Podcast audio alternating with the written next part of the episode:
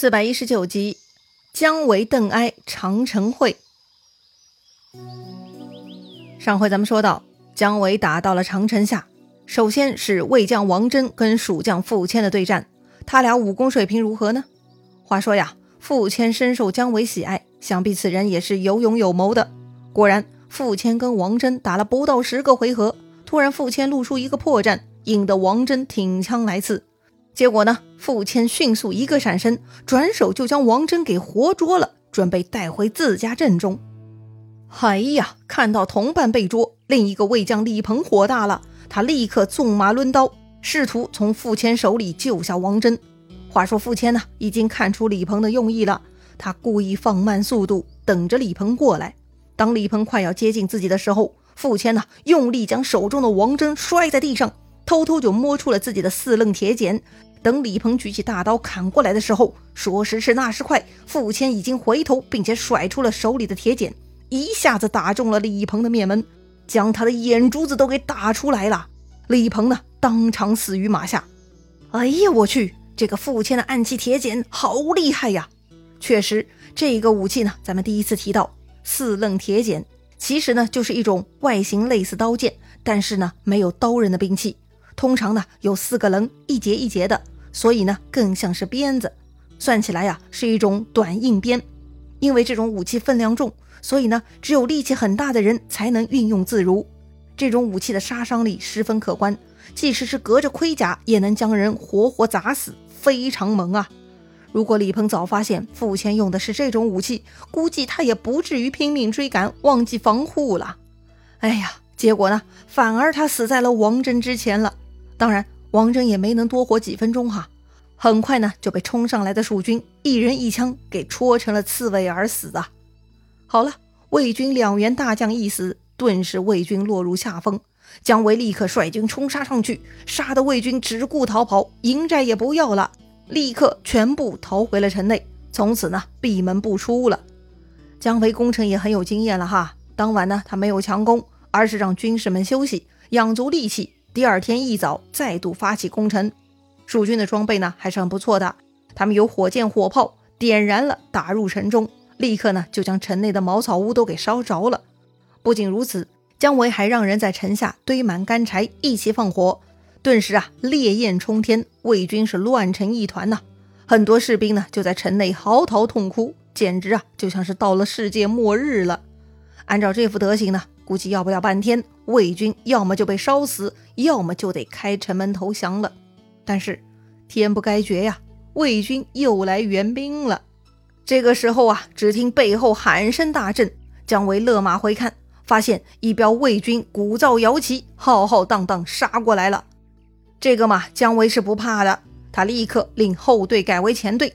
姜维呢，立于自家门旗下，等待对方过来。来的人是谁呀？姜维不认识哈，对方呢是个年轻小将，大概二十岁左右，全副武装，白面红唇，长得很粉嫩。哎，这位小将呢，冲着姜维大喊：“认得邓将军否？”邓将军？难道这就是邓艾？姜维此刻也错乱了哈，他也不知道邓艾的具体年龄，也没跟邓艾打过照面，只知道邓艾很厉害，按说也不该这么年轻啊。不过此刻也管不了了哈。就当他是邓艾吧。姜维呢，抖擞精神，立刻拍马冲上去，跟这位白脸小将对战起来。还别说，这家伙还挺厉害的。双方呢，打了三四十个回合，不分胜负。这可不行啊！一直这么打下去，老姜维的体力跟不上啊。于是呢，姜维就要用点计策了。姜维突然一个闪身，拨马就向左边山路中逃跑了。小将没经验呐。他打得正起劲呢，看姜维要跑，自然不肯放松。他立刻拍马追赶，见小邓上钩了，姜维呢这就偷偷摸出雕弓羽箭，冲着小邓就放箭了。不过小邓还是眼尖哈，动作也很灵敏。虽然他没料到姜维会突然放箭，但是他却躲过去了。小邓厉害了啊，他不仅躲过了姜维的冷箭，他追赶的速度更快，居然呢这就被他追上姜维了。在距离姜维不足一个身位的时候，小将已经一枪刺出，直插姜维。姜维虽然年纪也不小了，但是身手还在，他居然一个闪身躲过了那一枪。不仅如此呢，姜维呢居然用手臂把那支枪给夹住了。这个小将跟姜维拉扯了一阵子，发现拉不过姜维，这个小将呢，果断决定弃枪逃跑了。姜维还没来得及补上一枪一箭，哈，这个小将呢就一溜烟逃跑了。姜维呢，只能一个劲儿的感慨可惜呀。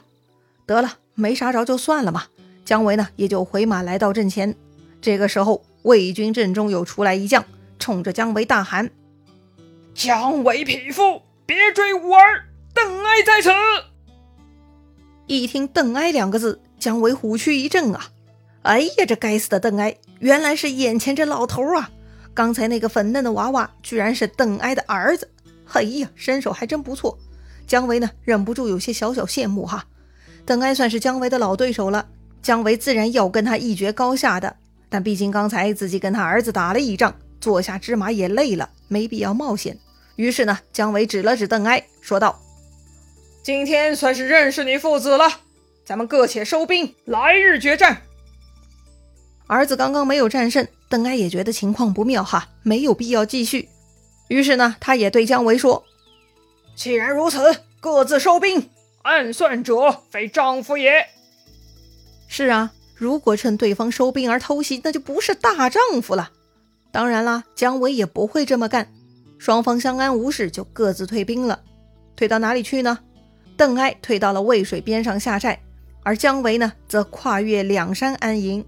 看姜维这种安营下寨之法，邓艾知道不能冒进，于是呢，他给沉重的司马望写信啊，让他不要着急出战，只能固守。等到咱们关中援兵到来，蜀军粮草不济之时，咱们三面进攻就无往不利了。为了稳住司马望，邓艾呢还派出自己的宝贝儿子邓忠入城相助。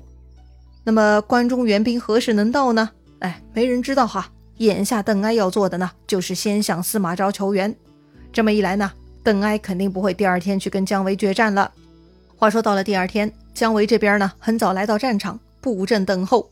可是啊。等了一天都没有等到邓艾，于是呢，第二天姜维派人去给邓艾下战书，谴责邓艾爽约。邓艾呢，就像当年的司马懿哈，对于蜀国的使者是很客气的。他派人呐端上来酒肉食物招待使者，说呀自己身体有些不舒服，耽误了决战，抱歉抱歉呐，不好意思哈，咱们明日会战，好吧？人吃五谷杂粮，生病很正常啊。姜维呢也接受了这个理由。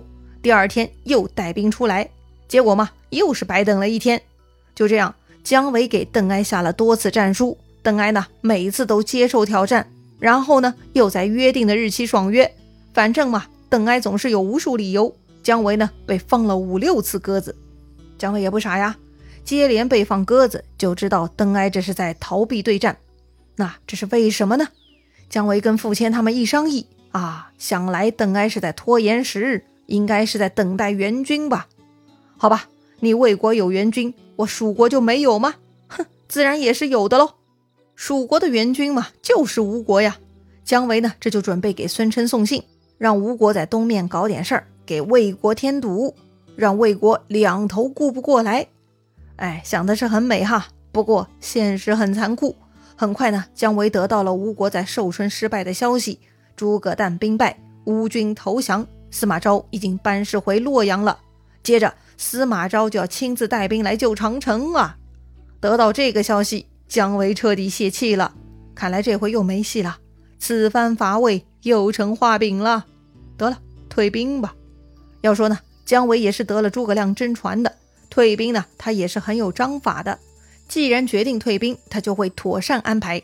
姜维让武器、车仗、军需用品和步兵先退，由骑兵负责断后。哎，这就心动了。姜维退军的行动呢，很快被魏国细作探知，并且报告给了邓艾。邓艾笑了哈，看来姜维是猜到我大军要来，所以先撤退了呀。邓艾知道姜维也是颇有计谋的，所以呢，他下令不要追击，否则就会中计了。果然，探哨跟着查探，发现洛谷道狭窄之处都堆积着大量柴草，如果有人追击，估计都要被火烧了。于是呢，魏军上下都夸赞邓艾神算，虽然是沾了大局的光，但邓艾不费一兵一卒退走了姜维也是事实嘛。司马昭对此很高兴，重重加赏了邓艾。魏蜀战火停息，咱们再说说吴国哈。吴国那边呢，支援诸葛诞失败，吴国没有捞到半点好处，还损失了很多人马。特别是很多将领居然投降了魏国，这让孙琛非常愤怒啊。于是孙琛下令，将叛徒全端、唐咨这些投降魏国的将领家属全部杀光，以儆效尤。要知道，这些人都是东吴的名门望族，家族庞大呀，涉案家属实在太多了，搞得呢就像一个大屠杀一样，连十六岁的吴国皇帝孙亮都看不下去了。十六岁这个年纪，说大不大，说小不小，对于有思想的人来说，十六岁足够他想很多事情了。这个孙亮其实智商很高，很聪明的。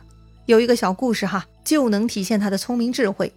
说是呢，有一次孙亮要吃生梅子，梅子酸呢，得配上蜂蜜，所以呢，令黄门官去取蜂蜜。结果拿过来的蜂蜜中呢，居然有老鼠屎。哎，显然是保管蜂蜜的人办事不靠谱啊。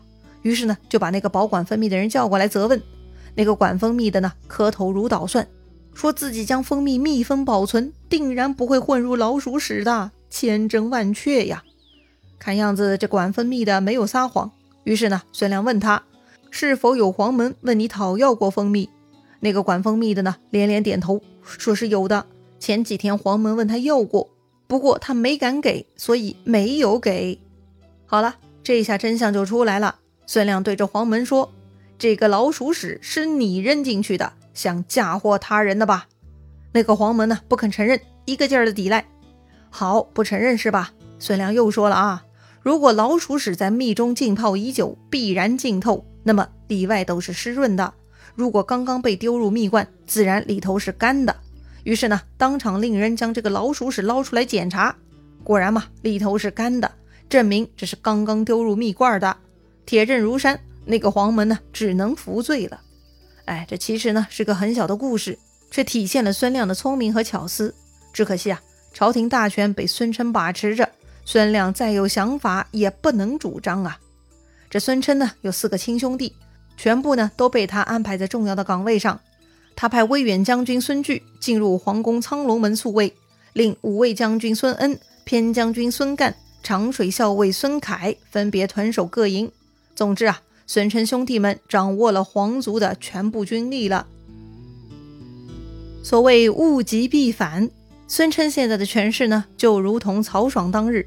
不过曹爽没有得罪自家皇帝，但孙琛却不同了。虽然他不会夺了皇帝大位，但是权力太过，又不给其他人机会，往往会遭到众人的反对的。孙琛的太平日子呢，估计也不会太长久了。